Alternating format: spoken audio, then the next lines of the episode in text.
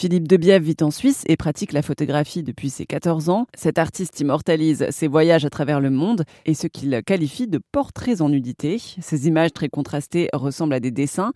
Sa spécialité, les tirages en noir et blanc. Alors pratiquement exclusivement noir et blanc, effectivement. Je dirais plutôt en monochrome, je préfère. Euh, le noir et blanc, je le trouve un petit peu rude. Une image, en fait, n'existe que quand elle est réalisée sur du papier. Voilà. Donc j'utilise pour ça deux techniques quand j'ai photographié. Ce qu'on appelle les gommes bichromatées et les cyanotypes.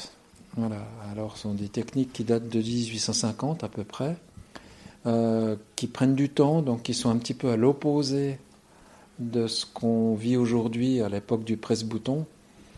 Et euh, il faut, pour une gomme bichromatée, il faut une semaine pour faire une seule image. Voilà. Donc, euh, on arrive à des grands formats qui dépassent le mètre, pour ce qui me concerne.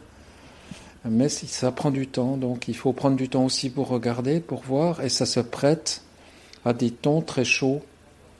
Alors les, gommes sont réalisées avec des pigments comme la peinture, avec des pinceaux, de la colle, de l'eau et des pigments, des argiles, et un produit euh, qui est sensible aux ultraviolets.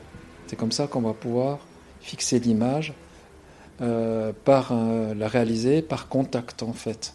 C'est tirage par contact sous une vitre avec des UV. Et les cyanotypes, c'est un petit peu ça aussi. Au départ, ils sont bleus. Moi, je les vire, je les tonifie avec des tanins. C'est une action de produit chimique. Ce qui donne ces couleurs un petit peu variables. Chaque tirage est différent.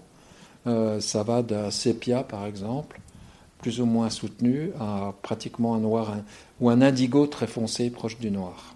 Les techniques de tirage photographique de Philippe de Bièvre ont été inventées dans les années 1850.